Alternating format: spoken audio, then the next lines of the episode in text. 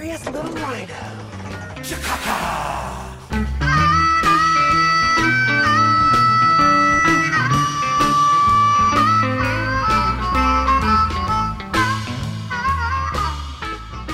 All right, welcome to the Andrew Scott Show. My guest today is none other than Mary Catherine Lee. Got a little double feature going on this weekend, a couple podcasts back to back. Uh, during this discussion, we talked about a few different controversial issues going on in the world today. We talked about getting bullied, we talked about our earliest memories, and we talked about a whole bunch of other things. And it was quite a ball of fun, and I hope you enjoy listening to it. Here we go. We are now live. Whoa, Whoa! that happened quickly. Whoa! Hey, I'm back. That escalated quickly. Hey, you're back. You are back. You have to do another intro for me. It's gonna be the same. It's gonna be the same exact thing. And then there's gonna be some uh, Twilight Zone music. Like some deja vu shit. You, know? I should have worn the same clothes. you should. I should have too. That'd have been a good idea. That would have been funny. Time Did isn't we real. even leave? Did they do anything else? You we really can't want let them know that we sit. so good. Ready? I'm so intrigued to try that. Oh, why'd you do that? Those Get the people sound listening? effects. Yeah, for all the for all the viewers at home. Let's cheers. Wait, I gotta pour my shit first. Pour your shit first. Have you had that beer before? I have not. What is it? Milk Nitro Stout? From Left Handed Brewing? Right? Mm-hmm. Something like that. Nitro Stouts are delicious. Some of them That was are. a nice pour, dear.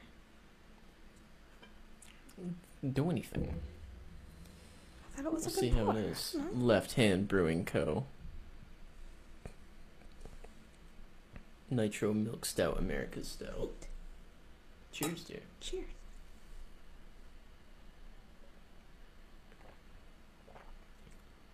Yeah. Oh, I like it. It's light. Nitro Stouts usually are. That wine's, this wine's not that good. So I guess the sponsor of this podcast is Left Hand Brewing Co. Kudos, Left Hand Brewing Co. Your milk stout is lovely. Oh, it's pretty strong. It's only six percent.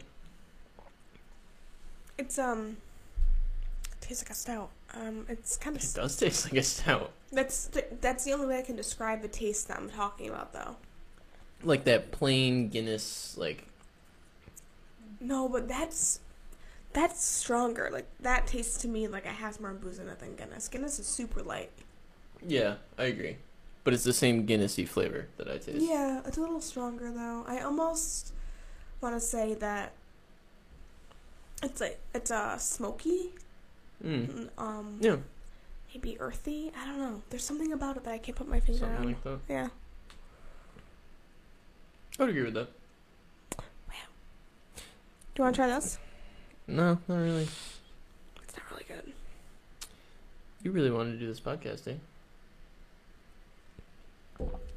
Mm, I guess I was the one that brought it up, wasn't I?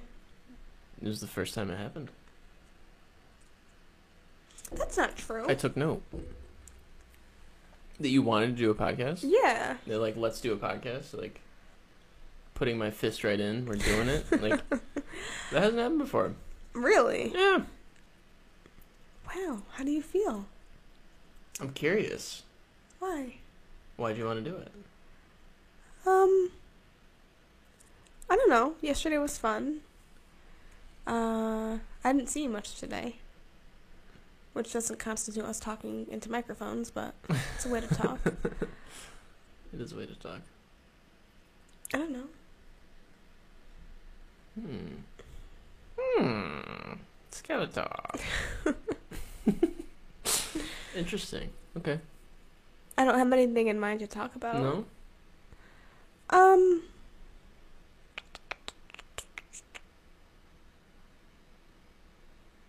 It seemed like you had something on your mind. I'm surprised. What? Do you Do you oh think you God, know? wrong pipe. You okay? Yeah. Do you think you know what it was that was on my mind? No, I had no clue. No suspicions, no nothing. Um, It just seemed like there was something, you know?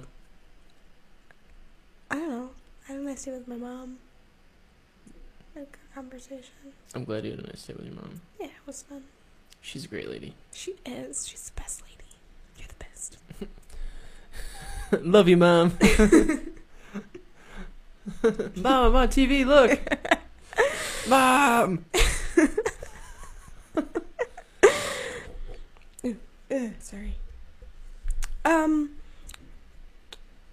I thought our conversation about tattoos was really interesting today. With your mom. Mm-hmm. Why? I just find people's sorry. Uh, I find people's was elbows cracking for anyone listening. yeah. I crack my elbows. Yeah, I know, but I don't just know. It's just a oh, thing. it's, it's so deep. That wasn't that crack. that bad. Mm. Anyway, Get used to it, man. we'll see. Wanna know why? Hmm. You know why? You get it Why? because we're like we're like getting married. Get used to it, Bucko. I got time to pull out. There is time to pull out. yes. There's always time to pull out, There's right? not always time to pull out. not. That's that's fair. I don't want a baby. nope. Sorry. We were talking about weddings. What the hell are you talking about, you sicko? Sorry. Conversation with your mom was interesting.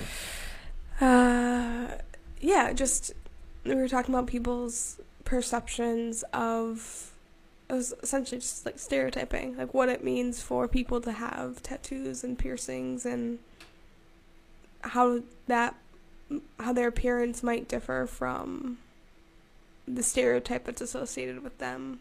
You know, it's just fascinating. It's fascinating to hear her perspective on it too because they differ. My, they differ. Her perspective differs from mine. Um, mostly because it's a generational thing, so it's cool to hear that side of it, for sure. I think it's important you're doing it.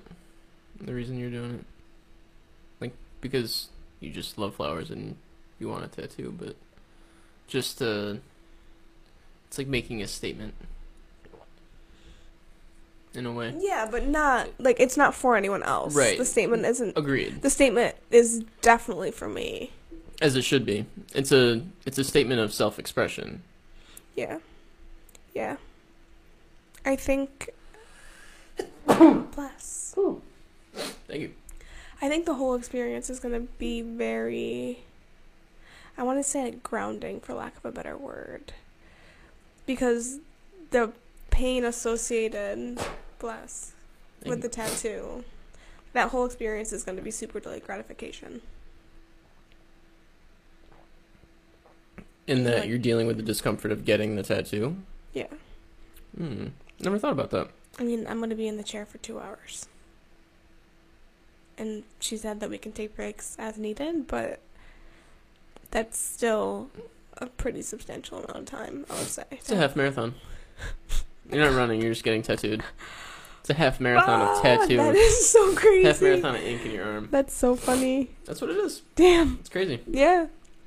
Time is Think weird. about when that's Time is so weird. that's oh why- my god. that's why I think running's so cool. Because you're just in it.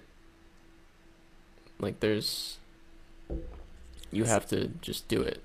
And like you get that runner's high and you like time changes and I just think it's fascinating. When we were training for that half, I was really enjoying running.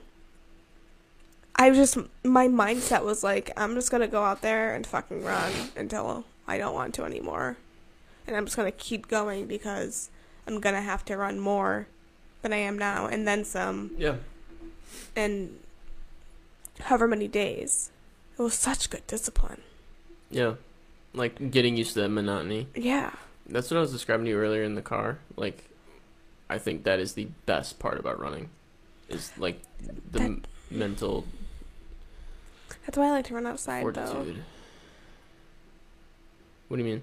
I am way I'm way more likely to be in the zone and actually mindful of what's happening if I'm running outside versus indoors. My mind is way more likely to wander if I'm running indoors. Whereas if I'm outside, I can like feel the air.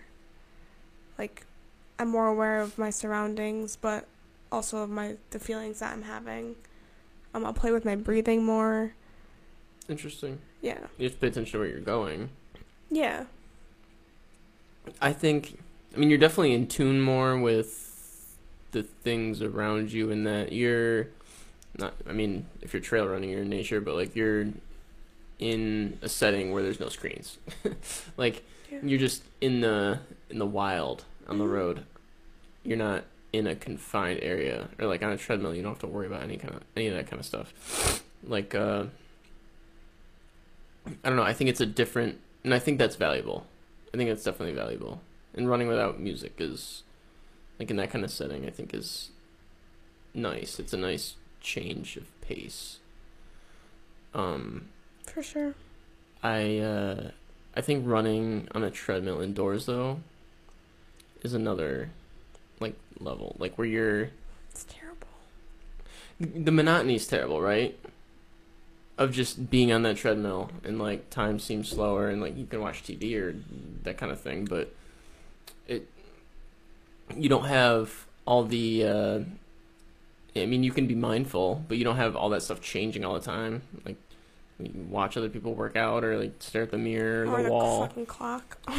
Yeah, but I mean I think dealing with that is a challenge in and of itself. Oh, for sure. It's mental. Like yeah, and that's that's the part I think is most beneficial about running. I, I get what you're saying too. Like I'd rather I'd rather go for a walk with a camera, or like a hike, or something like that, than go for a run outside. Like to get to get that sensation Oh that you're describing. I'm able to push myself more when I'm outside. Um, I think I run faster generally when I'm outside. It's m- the terrain itself is more challenging because there's more hills and changing surfaces and whatnot. God, I miss running outside. Maybe I'll start going in the morning if it's light enough. Maybe not now, but in a few weeks it might be late enough to go at six thirty. It's getting there. I know it is. Yeah, that would be nice. The sun's working its way down, pushing that darkness back. Thank goodness. So much harder to get up in winter when it doesn't get light out. God, yeah. It's brutal. Um. Anyway, your tattoo. I think that it's awesome you're doing it as uh like the self-expression part of it. I think Yeah. that's important.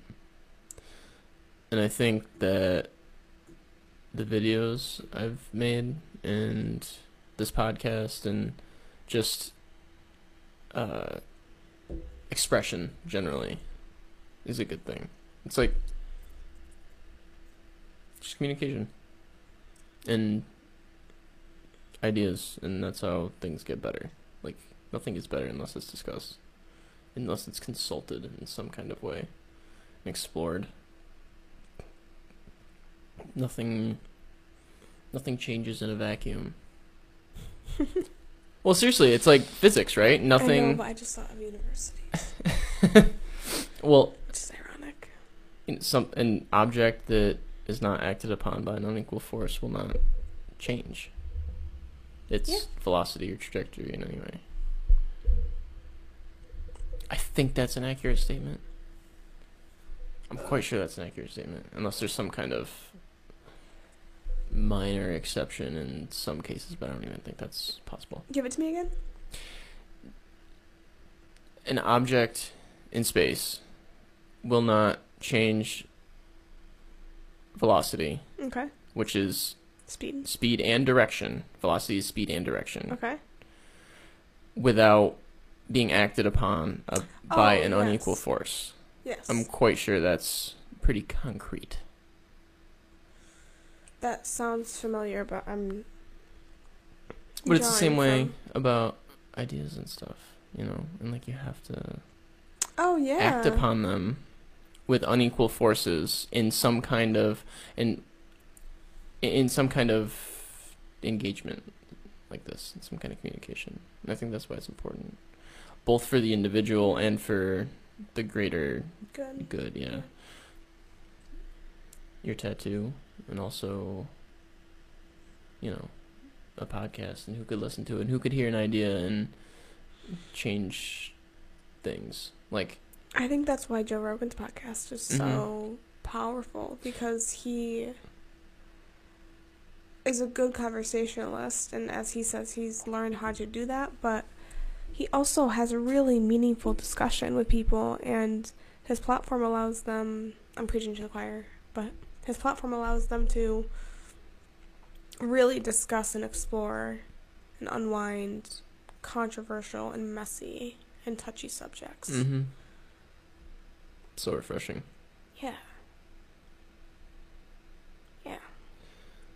I don't know what I don't know where I would be in my current beliefs if we never if I was never introduced to the Rogan podcast. it's so funny. it's true. I mean, I know. he's a huge media influence. Well, do you want to know the answer to your question? Sure. It I didn't would know be. you had a genie ball. I don't. But it would be whatever you're consuming instead.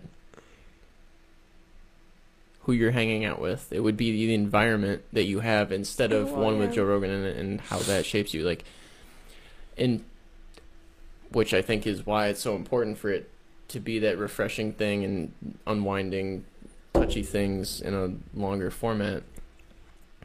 Because it doesn't exist in a lot of other places. Mhm. And to have fundamentally what you're inputting in your brain, more or less, the things you're consuming, to have it be an open minded thing, like at the ground level, allows basically like the anything. I mean I mean if you get caught in one specific viewpoint, like the rest of the ideas outside of that aren't even possible Mhm. or in the realm of possibility. Like, Right. and that's just it's crazy. Like, Yeah. Why shut off to so much? I don't know. I mean, it just makes me think back to the class I took, the social justice class I took. It's it's so scary that like, oh god, it's exactly what it was too. Everyone was just reinforcing everyone's already very strong opinions and beliefs on such meaningful and important things. And I'm not saying that their opinions and beliefs are wrong. I'm just saying that there was no one there to really counter the narrative that was being said. And I was too afraid and intimidated to ask questions, to have that discussion. Which is probably a me problem, and I totally acknowledge that, but I have a feeling that if I felt that way, at least someone else did too in, in the classroom. And that's not that's not a good environment to actually have those conversations and to actually discuss especially when it's things like that that are so so important Yeah. and controversial. You have to have both sides always. Mm-hmm. Hundred percent. If you exist in an echo chamber, you're it's you're shutting yourself off to those other possibilities. I think that one thing that was really interesting from the uh, Eric Weinstein, Brian Callen podcast we listened to, The Portal. I like his concept of the portal It's cool. and I like, but I liked what, in and of itself, but uh, specifically what Callen said about uh, having like dinner parties or whatever. I forget what he called them, but having a bunch of people there, like Mhm. different people from different worlds that are like, uh, really ingrained or.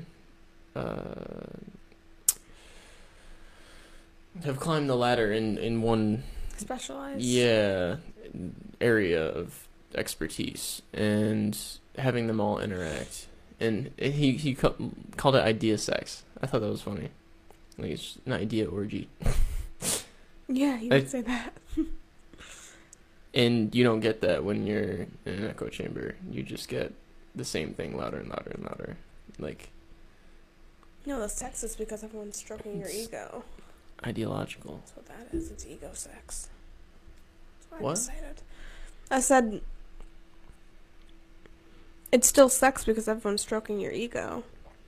It's like ego sex.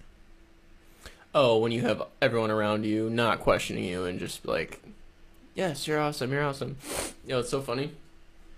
That's like the same concept as uh, parents coddling their children. And like, you're the best, and like, you're gonna you're gonna be a pro hockey player someday, son. Like, you know, your kid's five three, good fucking luck. Like, like, come Yeah. on, it, it it's just silly. It's it's really silly, and it's delusional. It's so dangerous. It's fucking delusional, and it is dangerous too. yeah.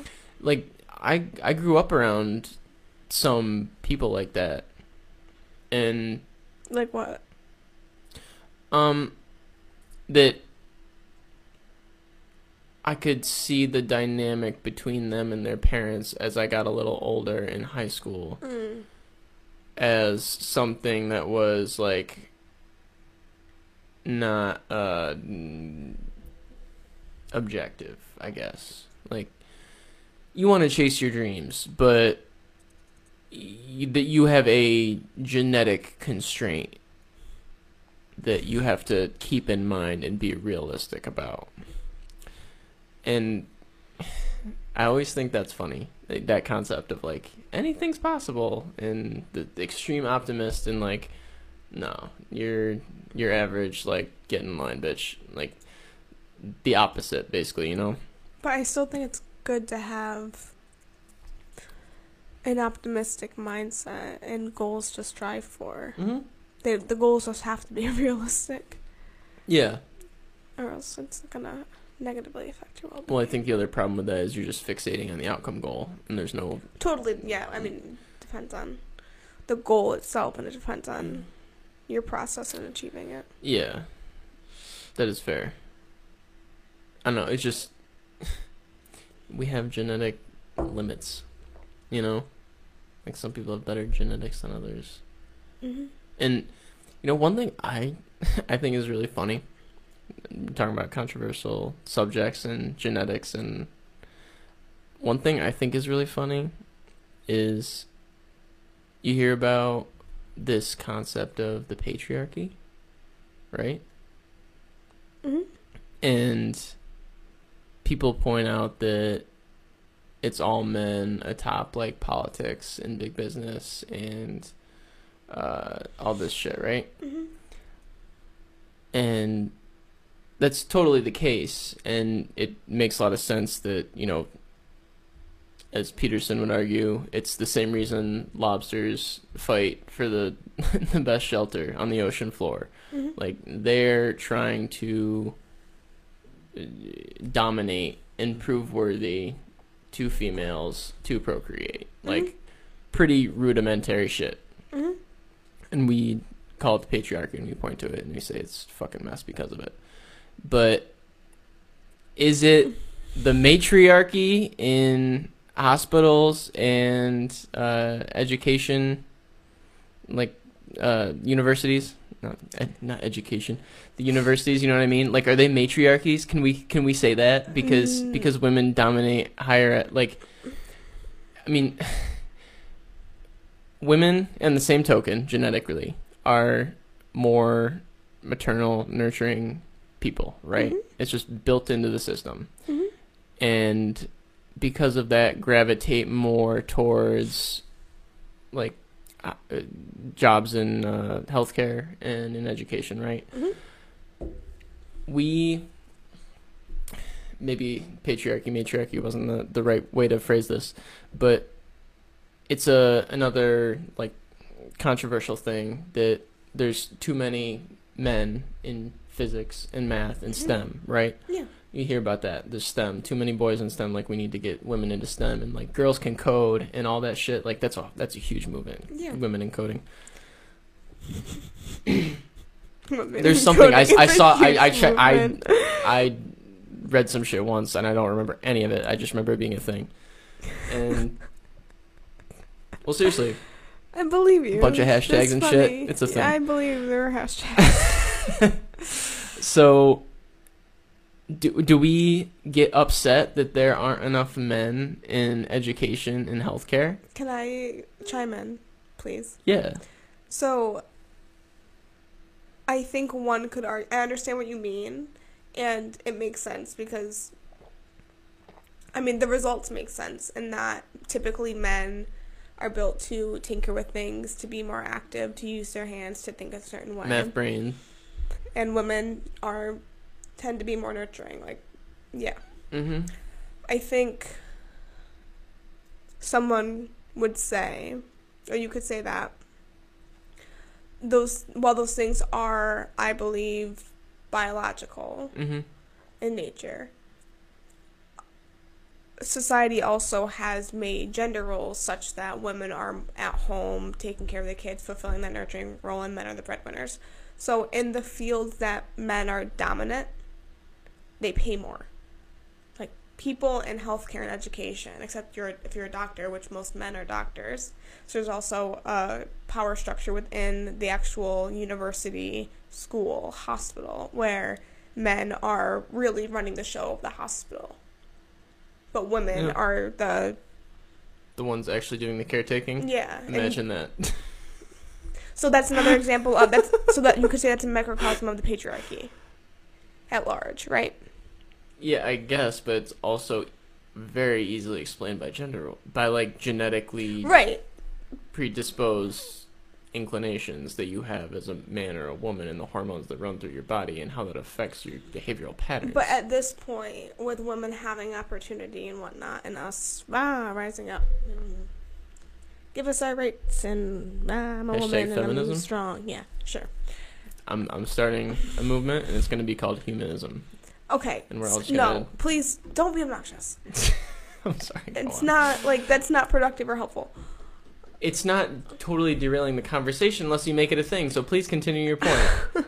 I meant like in like a humanist movement wouldn't be productive in society. It's the it's the opposite of what we. I'm glad you got the joke. Please continue. I lost my train of thought. I'm sorry. Feminism, rah rah. Oh yes, with society giving women more of a chance to actually fulfill their professional lives versus Yeah. their family lives. Which I think is fucking awesome. yeah, agreed. Um, still having the chance to rise up and whatever, there's still a majority of men in leadership roles. Women are more likely to be secretaries, admin assistants, hmm that sort of stuff. So you could argue, all I'm saying is that patriarchy could mean a lot of different things. I'm sure there's one concrete definition somewhere that we could look up, but in my opinion, there's it's it's a broader definition, which I'm imagining it would be. It could be applied to various examples. So the CEO of the hospital and his staff, higher staff being male, with all of the, or even the doctors being male, and the PAs and the RNs and the case managers being female, there's still a power structure there because the doctor tells everyone else what to do. So you could identify that as a patriarchy within a hospital. Okay. That's all I'm saying. Which is a representation of patriarchy in the larger societal macro system that you seem to be referring to. Yeah. So I have two things on that. There's the reason we're upset about the STEM thing, or that um, I shouldn't say we're upset. The reason there that it's controversial about not enough women being in STEM, I don't think is because of a power. Sh- I'm sorry. You're not sorry, don't lie. The uh, it's not because of the power structure in STEM. It's because of the sheer numbers of people in STEM. Yeah. Like percentage wise, there are way less women than there are men. And that's where the discrepancy lies. Not in who's atop these uh, micro uh, patriarchies in these fields. There's still more women in healthcare, according to that same comparison, that same parameter, in healthcare and education. But their position matters. So agreed. But that's not the point that's being made there. Like it's totally different. In, in in when you're talking about women in STEM, you're talking about the total percentage of male to female as a whole in the field. Okay. Generally speaking. Right. Because Men outnumber women. Okay. In the amount of men that have tech jobs is much greater than the amount of women that have tech jobs. Agreed. Yeah. in the same token, the amount of women that have jobs in healthcare and education Right. at I- all levels, like just percentage wise, is different. But when you when you say the position matters, like that's not that's not what's being talked about. Do you understand That's I. what I'm saying? Yeah, I do. But that's what I'm talking about. Oh, I didn't realize we changed gears. But anyway, the the funny thing about that though, I think is that like men still have an inclination to dominate things. So like of course the men that are in healthcare are going to like be more likely to rise to the top of those hierarchical structures, right? In education and healthcare. Like of course the men want to run the show like they're used to running the show. So when you put them in healthcare, they still have that that drive, especially career wise, because like you know, again, women have more of a nurturing inclination, like are more likely to step out of career and have families, and they have the option not to, and that's great. That's what you pointed out earlier, and I said that's awesome. Like I think it's awesome that opportunity is there, but I don't think that means it's going to be taken, and it's therefore going to be equal in outcome. There shouldn't be an equal outcome. I mean, Well, I'm not. yeah. I'm I'm I'm explaining someone else's position on this. And I know you are, and I appreciate you playing devil's advocate to what I'm saying. Yeah, because I know that there are power structures in our, in our society, and I know that women have been treated differently than men, but different doesn't mean unequal. Yeah. I'm not saying that we've had it good and that there aren't gender stereotypes and whatnot and and issues that arise from that. I'm just saying that I don't think hating on men is it is realistic, and I don't think we should hate on men. Men are great. We Men need are great. we need them. We do. They're half of the puzzle. like Yeah. Anyway. What else? I just think the whole thing's wild. It's the same. That's what like the affirmative action thing is too, right? That's race. Well, yeah, but in a way, it's it's addressing a deficit by means of changing standards based on race. Mhm. So, like, can you imagine if, in the same way that they dealt with that problem, they dealt with the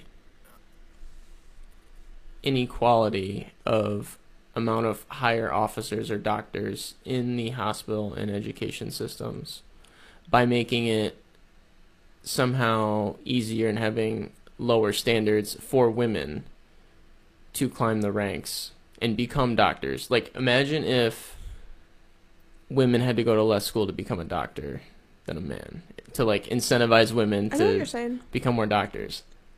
Like that would be what they did for the fucking army. stupid. yeah, what they did for the army. They lowered the standard so women could pass the test. like physical tests. That's a little more abstract.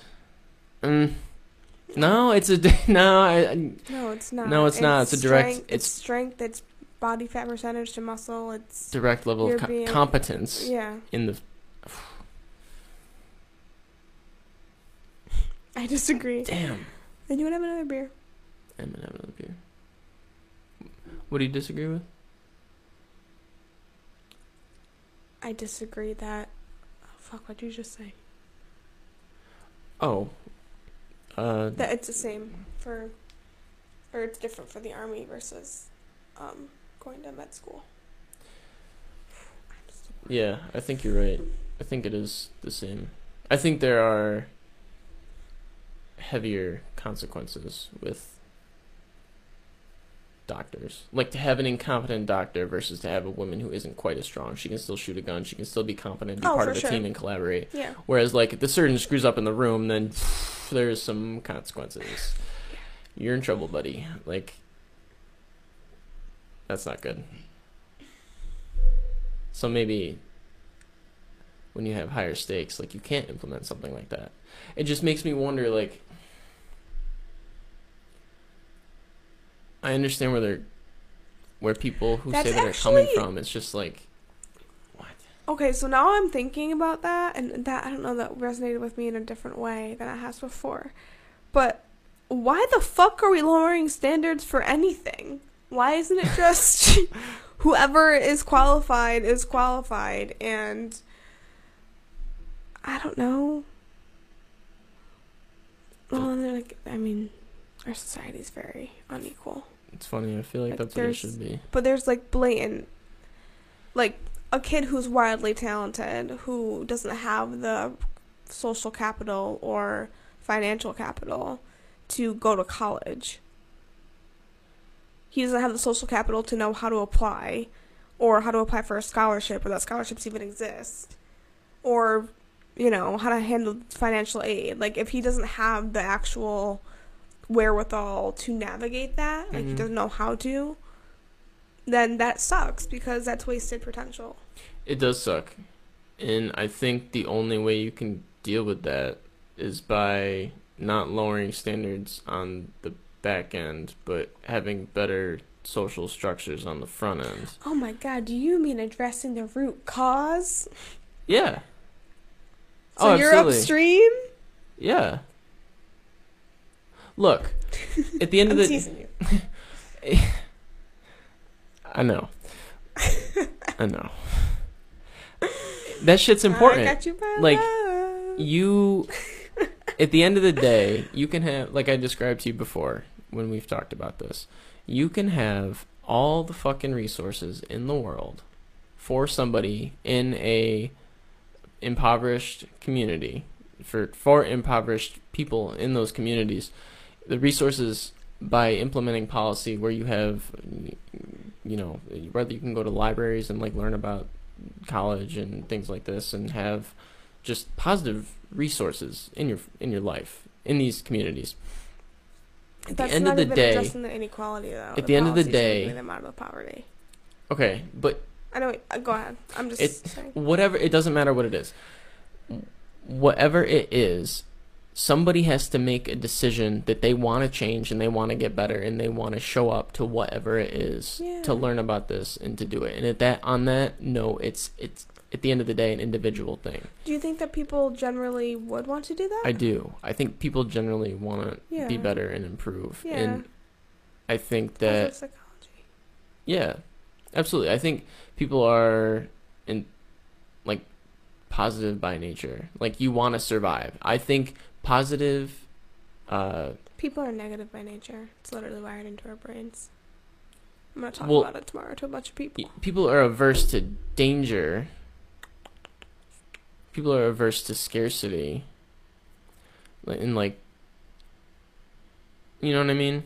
But I think somebody generally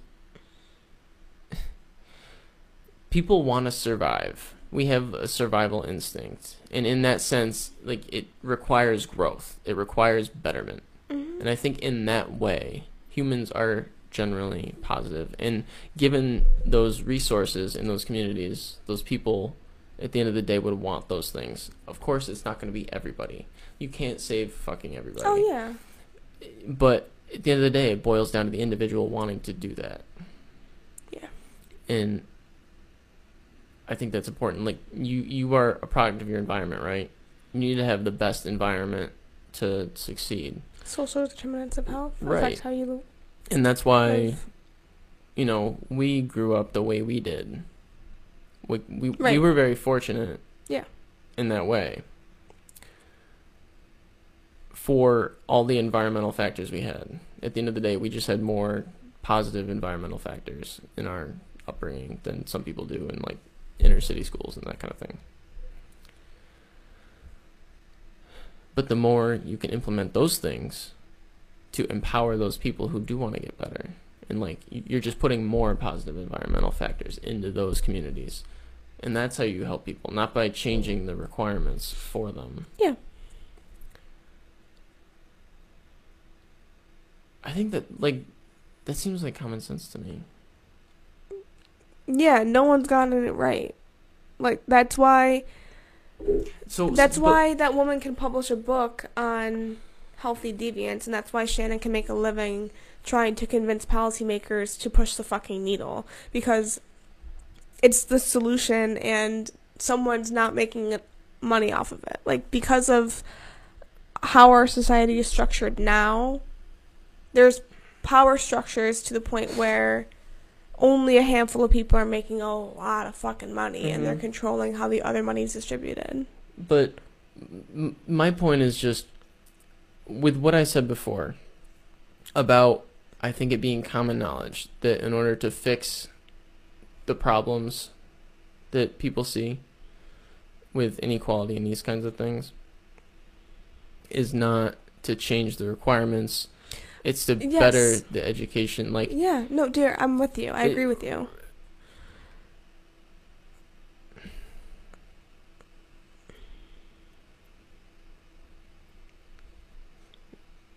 Lost my point I'm sorry. asshole. I don't know. I oh, this is what it was. Given that common knowledge, right? If that is common knowledge, which I think it is, I'm glad I picked this up. Um, why does affirmative action exist?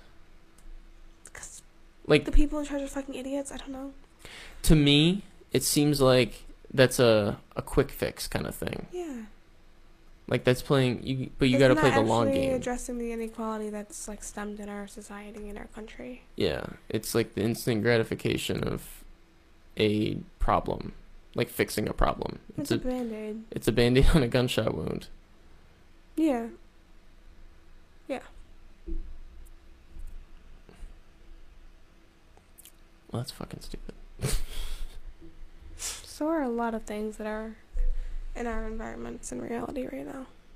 Yeah, Do you want another beer? I do want another beer. Do you want more wine? I'll have a little bit. Do you want me to go grab it? I'll get it. What am I gonna do? You're gonna talk to yourself. I'm gonna talk to myself. What should I talk about? Oh, what do you want? What are we gonna get off your chest? Cause This is like airing of the grievances. yeah, we can close the door for you. Thanks. private. I'm gonna throw. I'm gonna throw some shit. Just keep your clothes on. Oh yeah. Hmm. Do you guys know what Andrew does for a living? He owns Scut Media, digital marketing company. He generates leads for uh, real estate agents and mortgage brokers. Has some local clients here in Syracuse. It's pretty cool. He could tell you more about it, but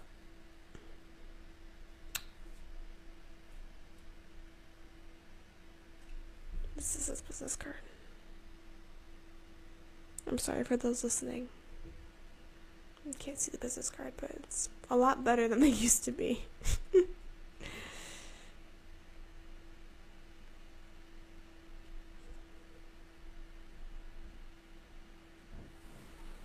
talking about your business.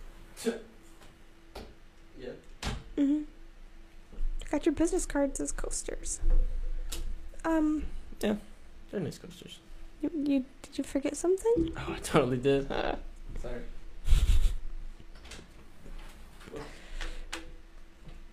Goofball.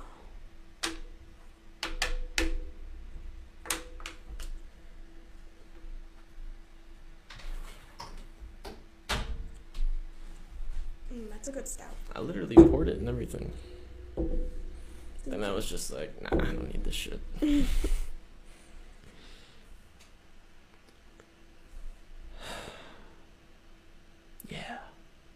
I'm grab another strawberry.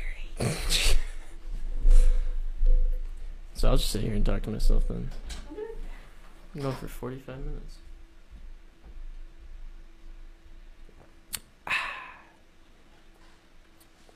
This is pretty good.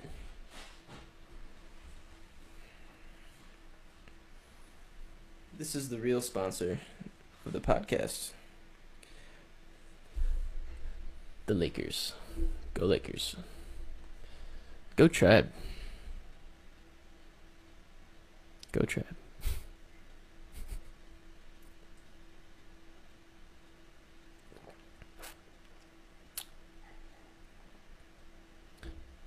Oh, she went for strawberries, but she's eating peanut butter.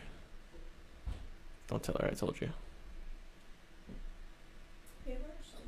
What's that? Uh, peanut butter's so good, is it? Interesting. Yeah. Interesting. Interesting. You wanna look at me? Makes me goofy. What? Nothing. Do I look good? Yeah, thank you. Like me? Huh? Like me? I said, do I look good? You do. You're funny. Feel pretty funny. Funky. Sorry. Funky. Funky. Clap. Clap. Clap. Oh, Clap your please hands. No one wants to hear that. Uh, nah, they won't. Is that gonna play at our wedding? Eh, Remember when I did that It at your fucking company Christmas party? yeah, that was funny. Seneca Savings. Christmas I one glass of wine. I was like, let's do the tra tra slide in front of all these middle aged men. so weird. so weird. like, and I was, I don't know, I love to dance. So I was like wicked into it. You're killing it. Yeah, but like, it was just so weird. That whole night was so weird. Anyway, I'm sorry. What else, dear? How do we fix the rest of the world's problems? Oh God, we can't. Why It's too, it's too much. It's well, too I don't know how to stop global warming, climate change. Cultured swine. be careful there, Jesus. Uncultured swine. That was totally a Freudian slip too. Yeah, Mackenzie used to call me uncultured swine because I wouldn't know what the latest pop song was or something. Oh yeah. Okay. God. It was a joke. It was a running joke for a another- few years. It's another good indicator. Somebody you gotta watch out for. Easy there. Easy there. Depends on who it is. I would agree.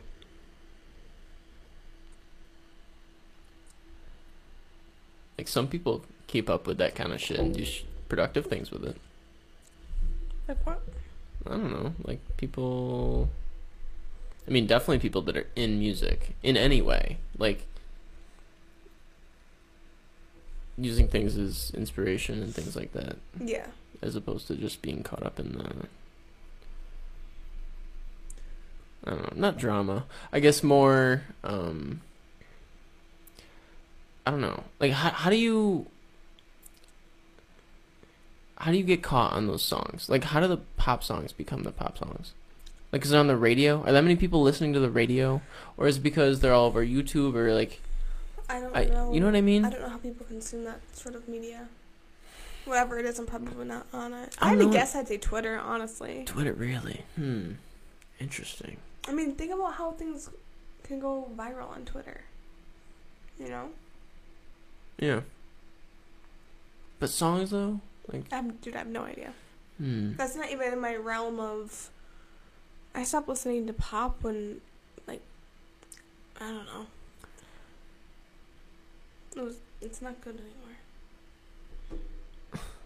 I remember when Green Day was on the pop station. Oh, Fuck, so It's good. fucking beautiful. So good. American Idiot. 2005. I'm quite sure. You know, I had a couple friends who were into Green Day in high On school, Wild and I 104. I wasn't into it. No. Yeah. What um? Or what kind of Green Day? Um, I want to say American Idiot. I oh, I so knew you were just I, an idiot then. That's fine. I knew when I you were liked the American Idiot. I knew and I liked Boulevard of Broken Dreams and Holiday. Okay. But Jesus of. Suburbia is so like Oh, what? It's, it's so phenomenal. good. It's so good. It's it's Yeah, you totally introduced me Wonderful. to Fall Out Boy and Green Day. oh Under the Cork Tree. Under the Cork, from Under the Cork out. Tree is one of my favorite albums of all time. Oh yeah, same. So good. Same. Oh my gosh. Yeah, I'm like, Hell yeah. I got that for Jordan as a birthday gift in the fifth grade. CD, Mm-hmm. incredible. Fucking legendary. That was the best thing that ever happened to that boy. Hands down. That, you know, that just put him on a great trajectory in life. Like, just right out of the gate. You know? You take responsibility. Oh, yeah, full his, responsibility. for his success. Full responsibility. It's it's made him the man he is. it's made him the man he is. I fucking love Jordan Jordan, you know it. Don't don't even don't be silly. You know. He knows. He knows, trust me. It'd be like if somebody it's like it'd be like if you were in seventh grade and you got the full dark side of the moon experience. Can you imagine? Like having that under your belt that early, you know? Just Am I sober? Eh, maybe. Maybe not. I don't think it matters. Like, if you could appreciate it for what it really is. See, You know? that's how I feel about the dead. Mm. I was listening to them, like growing up. I used to fall asleep to Dark Star Jam when I was ten. I grew up. Like it's so funny that that's so weird for someone my age to say. Unless your parents were deadheads, in that case, rock on. But for me to say I grew up listening to the Grateful Dead, I feel like is very strange.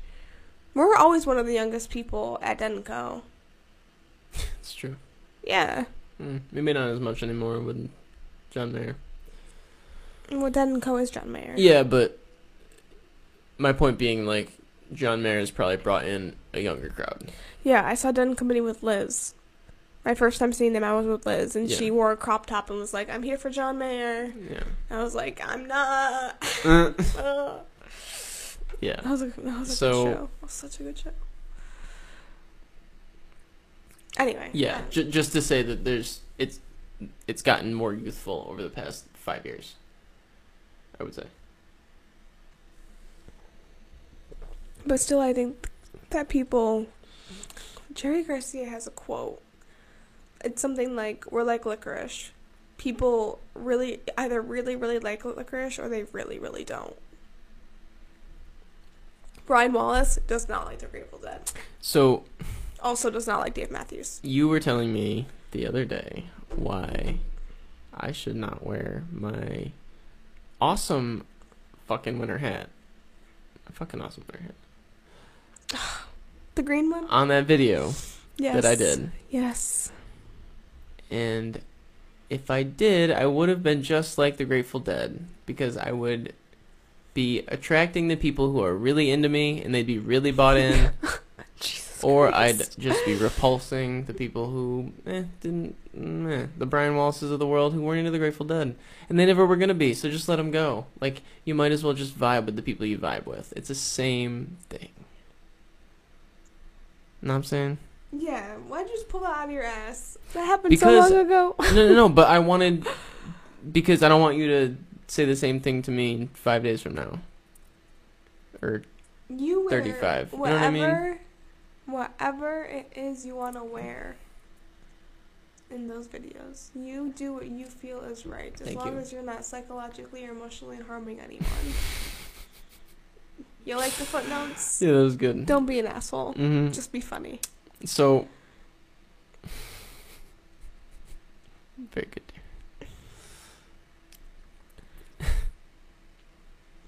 I mean, I gotta be a little bit of an asshole.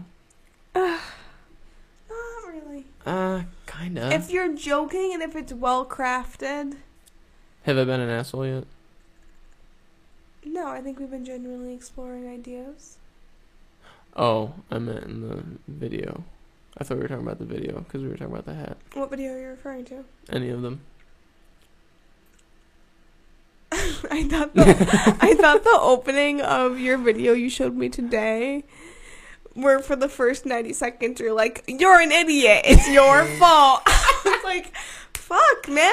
Like, they're not gonna like this." Nah, they're gonna take it. they're gonna take it because they need it. No, you're just trying to like beat them down so you can be like, "You suck," but I know the answer. That's absolutely not true. It's totally true. It's your fault. You didn't do this. You're wrong, but I have this thing and I can help you be right. Not at all. Not at all. I think you're just trying to s- s- keep your video alive. Nope. Not even a little bit. Like literally, if you if you spit that wine out because whatever, like it'd be your fault. Like if you did something wrong, if you did something dumb, if you did something that's I- Incompetent. I It is your with- fault. I agree with But- the video. I know what you're trying to do. I'm not. I don't disagree with you like that. I just think it's hilarious.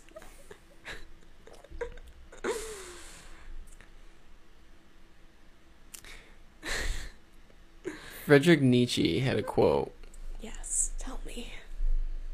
to and I'm I don't know the exact word for word quote, but it was something along the lines of to all of those whom I love, I wish nothing but pain and suffering and tragedy. Yeah, I'm familiar. So just be, like you need that. You need that suffering and that tragedy tragedy. you need that suffering and that tragedy to grow to grow and become What are you doing? a strong what are you doing human with being. Your life? what was that? You just voluntarily made that noise into a microphone. What is what is up? Are you? We were having good discussion, and then you just decided to throw up into the microphone. what? So I stuttered and it was funny. And I said tragedy wrong. And then I continued making my point, but you couldn't stop laughing. Because it's ridiculous. So what? I'm a little ridiculous sometimes. I don't know what you want. I'm sorry. What were you saying? You need the suffering and the tragedy to grow and become a strong individual, and that's why Nietzsche said, "You, I'm not strong."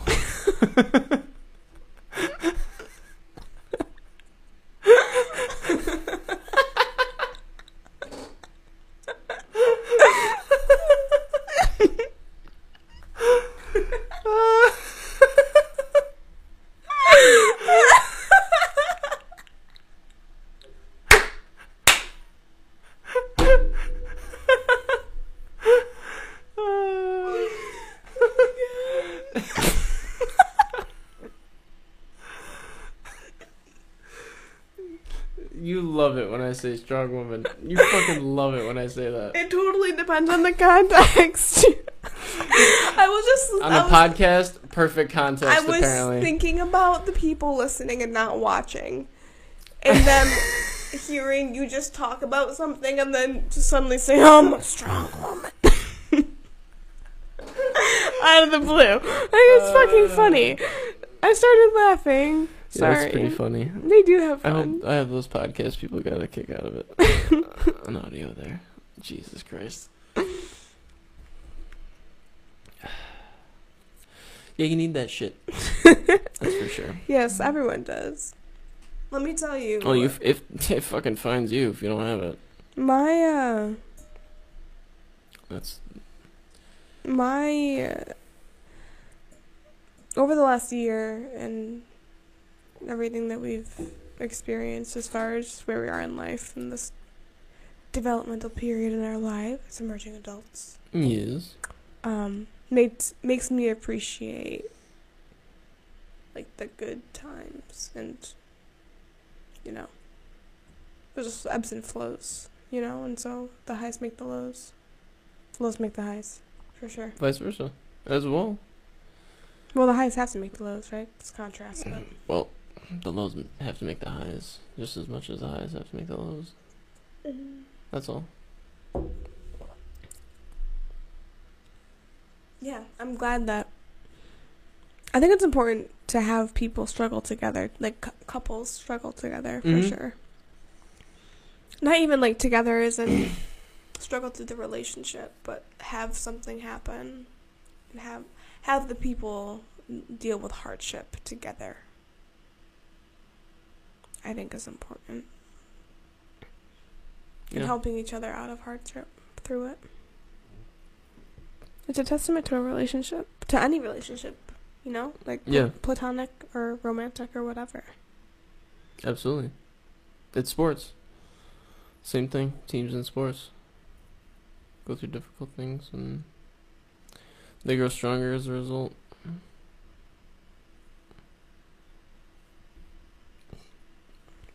I can't think of a single good example right now. But. Remember the Titans? Duh. Yeah. Okay. Great example. Phenomenal example. I know. It's a good movie. It is a good movie. I've been doing a lot tonight. That was lovely. Thank you. Just doing a lot. Unfiltered.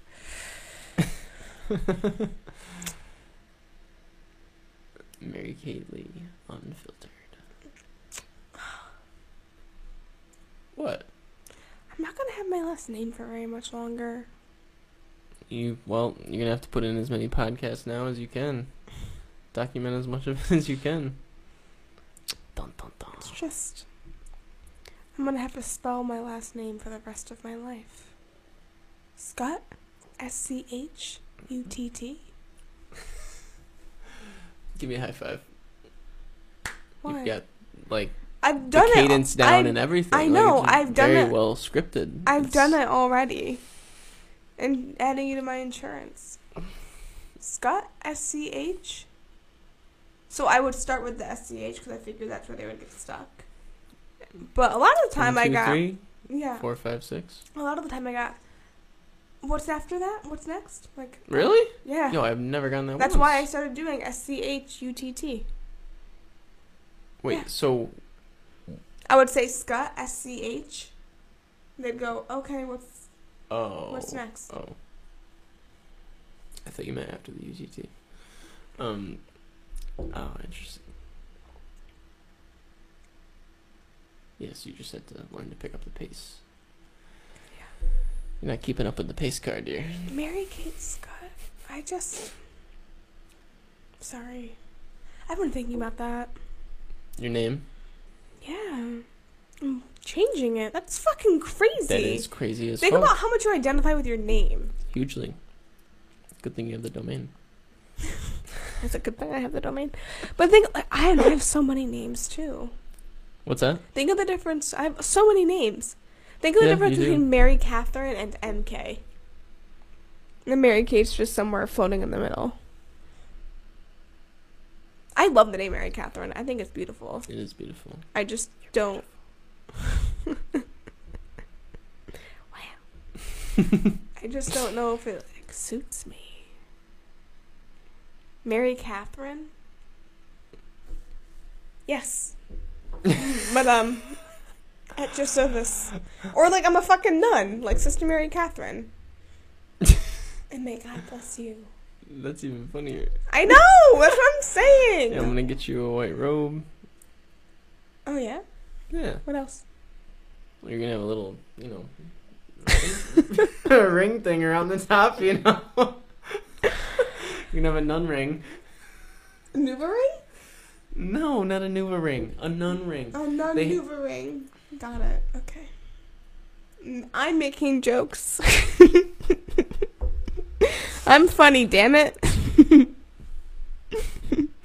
You are funny.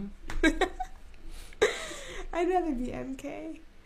than Mary Catherine. I could still get you a nun ring though. Oh. No thanks. could carry a Bible everywhere. Slap your ass with it. Yeah. Uh, keep a ruler around for that. Wooden, of course.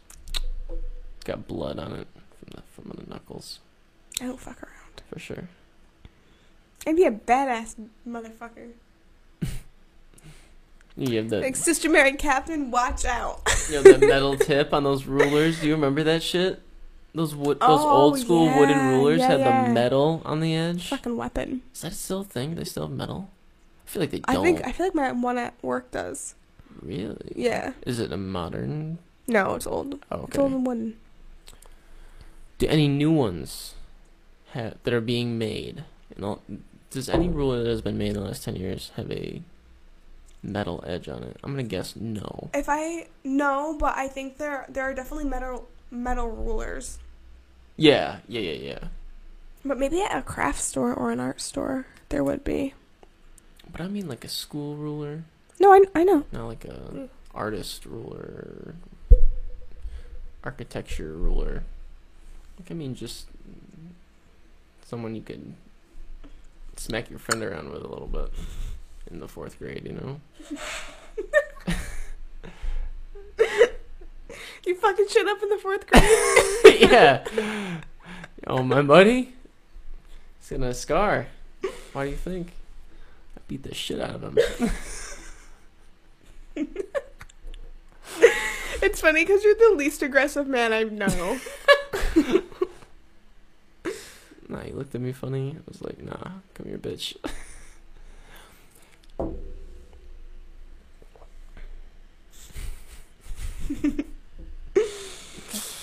Were you bullied at all? Yeah, I was. You were. Yeah. Wait, Briefly. when? Briefly. By one kid, like. By one kid. And I don't even What's this remember his motherfucker's name. name? How do you not remember your I don't remember. name? I know is we had like we had one interaction. Oh, you weren't bullied. I was I was the victim of a bully event one time. I don't consider myself a victim, but like that happened to me once. I I think that bullying by definition is a prolonged series of events. If I were so inclined, I'm asking if I'm answering. If I were so inclined, I could argue that being that we had study hall together at least once or twice a week. And we had uh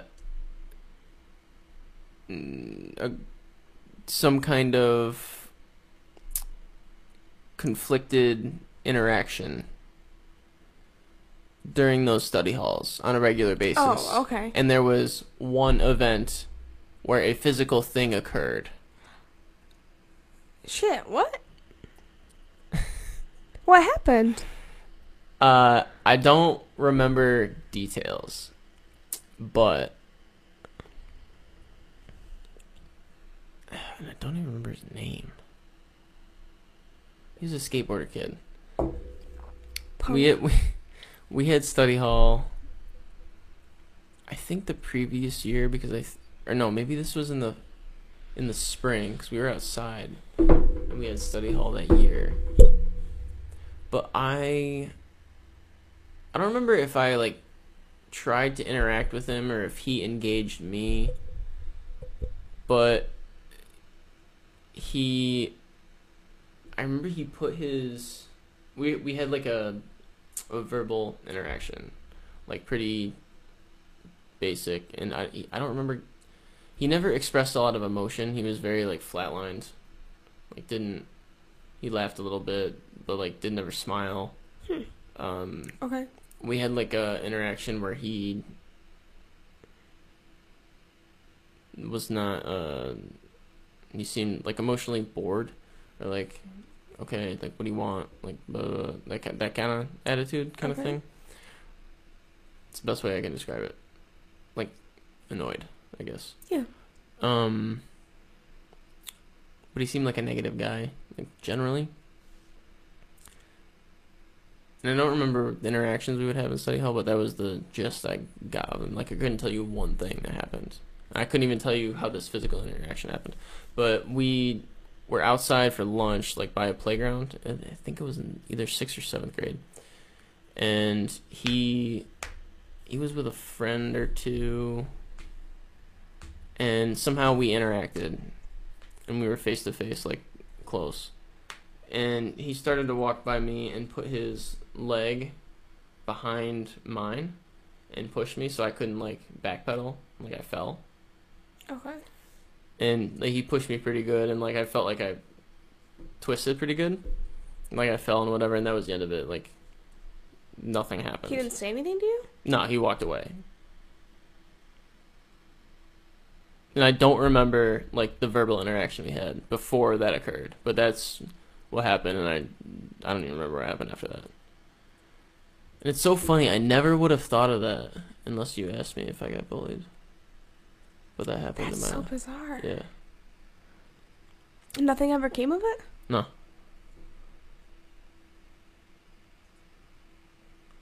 I'm sorry, did you say he was bigger than you? Yeah, he was How old were you? seventh grade, so I was twelve, Yeah. and I was on the younger end of that as well. Were you a small so I might have been eleven. So I would turn I would turn twelve in the summer because I graduated Oh, at yeah. seventeen. Yeah. So I was eleven. So I was pretty young. Were you small? Yeah, yeah. I wasn't in the gym or anything yet. No, that's young. I was I was not tall. This kid was taller. This kid was definitely had gone through more of puberty than I. Well, if he was a year older than you. Yeah. And possibly even more than that, being that I was young. Like he could have been old for his grade. I have no idea. Oh, Yeah, I remember he always wore uh, like skater shit, ripped jeans, Vans t-shirts. classic. Not just Vans. What were the other skater brands? Like Spitfire. You're asking the wrong person. Uh, fuck, there's one big one. I'm not a skater, bro. Really blanking out on. Yeah, I don't know. Yeah, that happened to me. I'm sorry. Don't be. That's not cool. It's adversity that's needed in development, for sure. Yeah, I, I kind of appreciate it. Good. I'm glad it hasn't scarred you. No. I'm half kidding. but I'm yeah. also not. Uh, yeah. Well, it wasn't like a traumatic thing. It wasn't a reoccurrence that like affected a period of my life. It was pretty much a one-time occurrence. Like somebody was an asshole regularly to me in a class or like in an interaction in in a, in a a setting we saw each other in regularly. Like, whoop de fucking do. People are assholes. I'm like, sorry. I I. It's not like he was beating the shit out of me on a Yeah. regular basis. That'd be a different story. That'd be a way different story. Right. He probably threatened me. Did that worry you at all? No.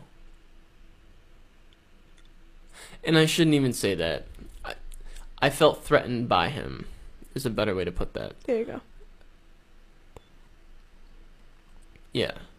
Not like he was threatening to beat me up all the time Mm-hmm. or anything like that. He might have. I don't remember. But I don't know. Eh, I don't think it matters. I didn't know that. I'm glad I do. What? I'm fascinated by adolescence as a developmental period. You know that. I do. I do, I do. I was bullied. Were you? Mm-hmm. Regularly? Um. No. And like what kind of Actually, it's funny now because Male or female too? both. Um, I shouldn't. I was bullied by a guy, and then I was there was a couple interactions that I had with the girls who were actually like my friends to this day. So it's funny, but That is funny. when I was in second grade, my neighbor, and he was my really good friend at one point, and like we were still. If I were to see him today, it would be like, oh man, like what? It's like one of those people that you're just like, what the fuck is that? Like, Yeah, yeah. like could go grab a beer and like just fuck around for an hour and like Sure. whatever. Yeah. Um. He called me fat for a while, Really? and when I was in second grade, yeah. Oh, in second grade. Oh yeah. Oh, so he was just a little cocksucker then. Oh yeah. and like, like, he grew up. It's funny because like he grew up to also like kind of be a cocksucker, but in a more sophisticated way. He's just Bravo. like he's just Sophisticated no, cocksucker. no. He's I I love the kid. He's a good kid. I'm glad. I'm glad. Yeah, yeah. No, we were like, how old are you in second grade? Like seven? Yeah. Yeah. I was called, I was called fat when I was seven, and I actually remember distinctly. Um, he uh, was he's a very good soccer player, and um, or at least he was. I don't know what he's doing now. But he was into soccer, and the Salty Dogs are a soccer team, and like the equivalent to the SkyChiefs or the Mets now Okay. in Syracuse and he was going to a game, but I think I ended up telling my teacher or like somehow the teacher found out. So he went to the principal's office and he came back and he was bawling his eyes out. And he apologized to me and was so upset. And then I asked my teacher why he was like so upset and, like so hysterical. And she said that he was going to a Salty Dogs game that weekend, but his parents told him that he couldn't go anymore because they found out this was happening. And that's why he was crying so hard. And he was, I'm pretty sure, my memory's probably wrong because his memory sucks, but I'm pretty sure he was wearing a Salty Dogs jersey, or I'm making that up. But Second grade, probably. yeah, like, I feel like I wouldn't not remember because I feel like I know what it looks like too. But anyway, I remember telling my teacher, like, no, it's okay. He can still go to the game. Like, I feel bad that he's crying. I was seven. and he was torturing me for Oh, months weird. of this. Like, to the point of tears in school. Oh, the reason he couldn't go is he was bullying you, Yeah. and he got In trouble, and that was his punishment. oh, punishment. Sh- oh, now I get it. Yeah. You fucking asshole. I felt bad. Even though I fucking shouldn't have. Fucking calling me fat every day. Yeah, learn your lesson, bitch. And then I was called. How dare you call my fiance fat? I was. um, my fifth grade boyfriend called me I'm glad he fat. called fat. My fifth grade boyfriend called me fat. Or the, my boyfriend's friend. And then guess who else did? And they deny it to this day, and they always fucking have. Guess who else has called me fat? I know it's one of three people. Anna Ross, Mm-hmm. Liz Clink, Mm-hmm. together. Oh, both of them. Yeah, Really? yeah. How did bo- how did how did both know, of them? like, those fucker, they deny it to this day, but I they? swear to Oh. God, it was, it was one such. Oh my God, it was the worst because they were my friends. Reliving my childhood experiences. my okay, no, no, no. Tell me. I want to know how this transpired. It, oh God, dude, I don't know. It was so long ago. I just remember being at the cafeteria table, and I was over here, and they were across the table, like kind of kitty corner from me. And Anna was closest to me. Liz was sitting to her right. It must have been. Um, and I think I got up and got ice cream or got dessert, and I sat back down. In fifth grade. I was in fifth grade. Yeah, Okay. So I'm trying to think of the ice cream like situation. it was a strawberry. sundae popsicle with the crunch. So good, right? Like the 60, best. 65 cents? Yeah. Yeah. It, they raised the price when I was there because I was in that school for four years. But yeah, I remember because I had to always get Like it wasn't three quarters, it was two quarters, and you had to do math, which was hard at the time. Probably why they fucking did it. That's ingenious, actually. You make the kids do math to buy their ice cream. You know, things just cost less then. Um, yeah, anyway. I I don't know. And then someone made a comment. One of them made a comment and, and the other one like just completely took advantage of it and like oop, like let it go. I don't know. They were just making comments at the lunch table and making everyone laugh. Of course, that's what you do when you're in fifth grade. Yeah, but they were calling me fat and not cool. They're my friends. What the fuck? Like That- like, like, of all like come on. All like, right, you so- guys too, like I get like whatever. were they viciously calling you fat, or were they playfully calling you fat?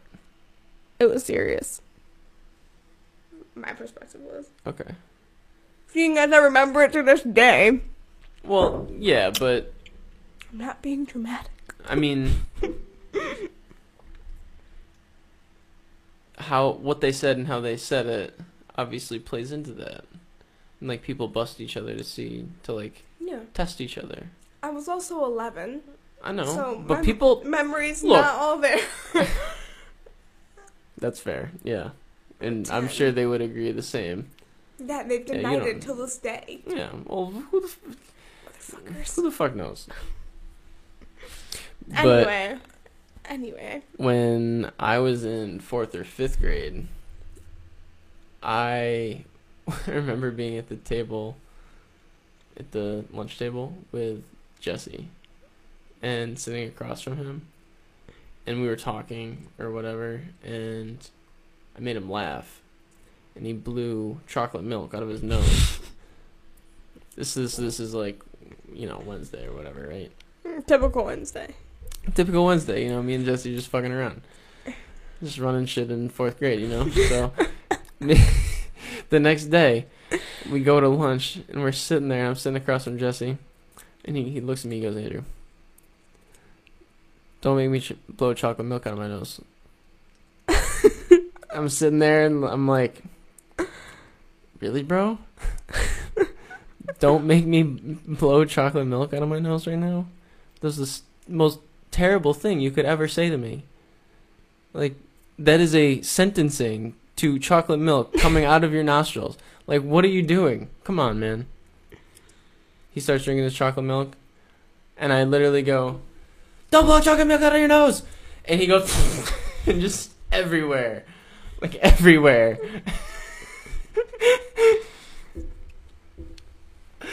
oh, that was funny.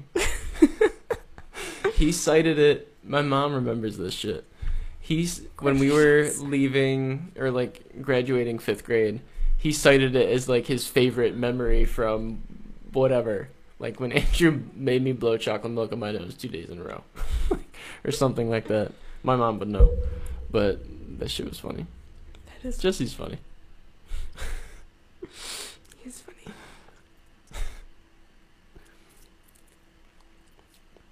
Yeah. Childhood memories are crazy. Yeah. Do you remember anything earlier than that? Yeah. Like what? My first memory I have is me running towards a lake. I my earliest memory is me running towards water. I'm it's not the ocean, I'm quite sure it's a lake, and I want to say it's in Fairhaven. I was young though. I want to say I was like 3 or 4. What? Yeah. Cuz Alex was an, an early teenager at the time. Oh. Interesting. That makes me wonder about my earliest memories.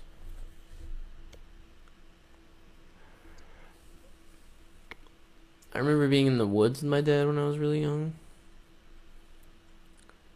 That's cool. I remember I remember in the morning going turkey hunting with him and turning on to the Vestal Parkway from the bottom of Murray Hill, taking a left.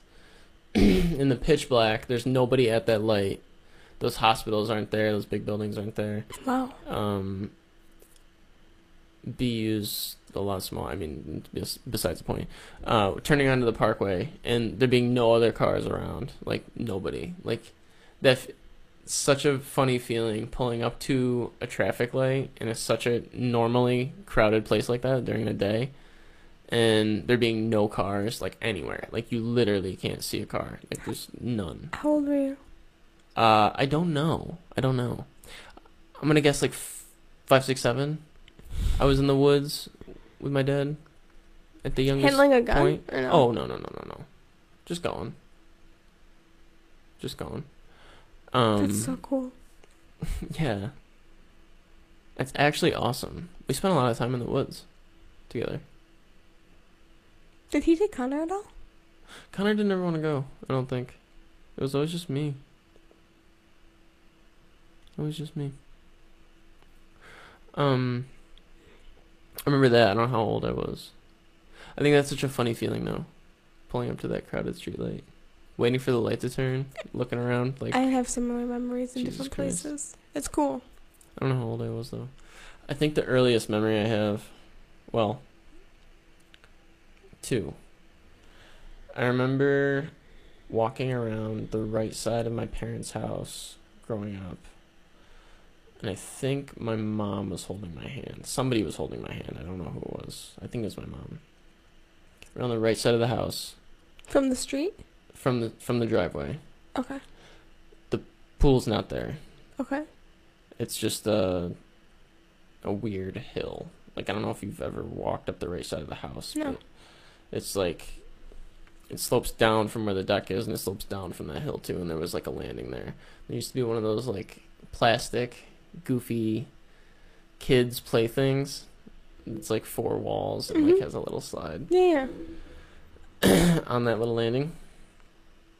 And the deck used to be wooden, and there used to be a, a swing on it Hmm. and it would it so if you walked up to the pool and turned left like you'd be looking at the deck Yeah. it was open and the swing was facing it so it was on the left side of the deck Okay.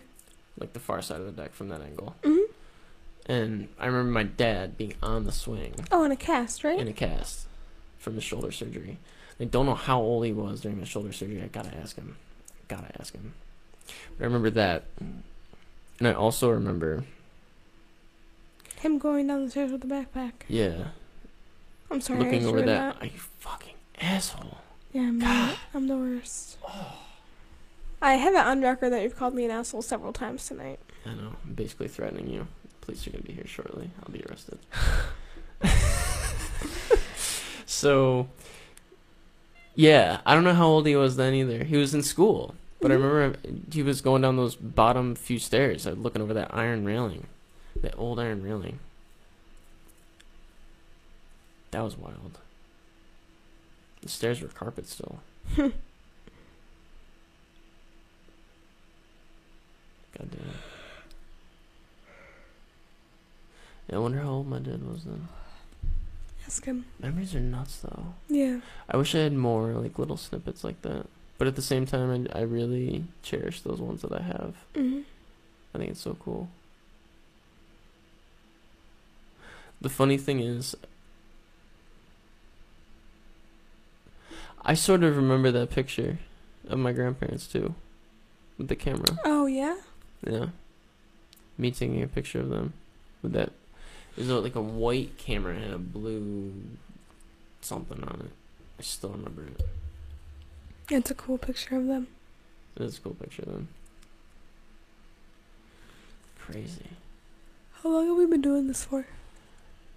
A minute and 28. a minute. An hour and 28 minutes. Really? Yeah. What time is it? Uh, it is 9.50. Dun dun dun. Let's end this. Let's end this. Is that okay? It is. I gotta go to work tomorrow. I know. I gotta go to sleep so I can go to work. Gotta go back to doing stuff. I've been doing stuff. I know. Same. I worked all fucking day. That blessed video. I'm glad we did this. Me too. I enjoyed this discussion. I'm glad. I did as well. Good job, team. Go team. I'm glad you prompted it as well. I think in the same vein that you should get that tattoo, I think we should do this.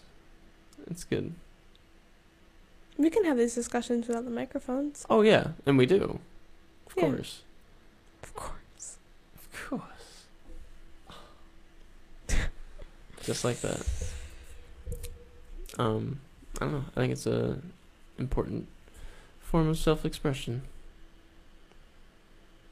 and it's good to do it. Yeah, sure. Let's do it. Yeah, go team. Bye.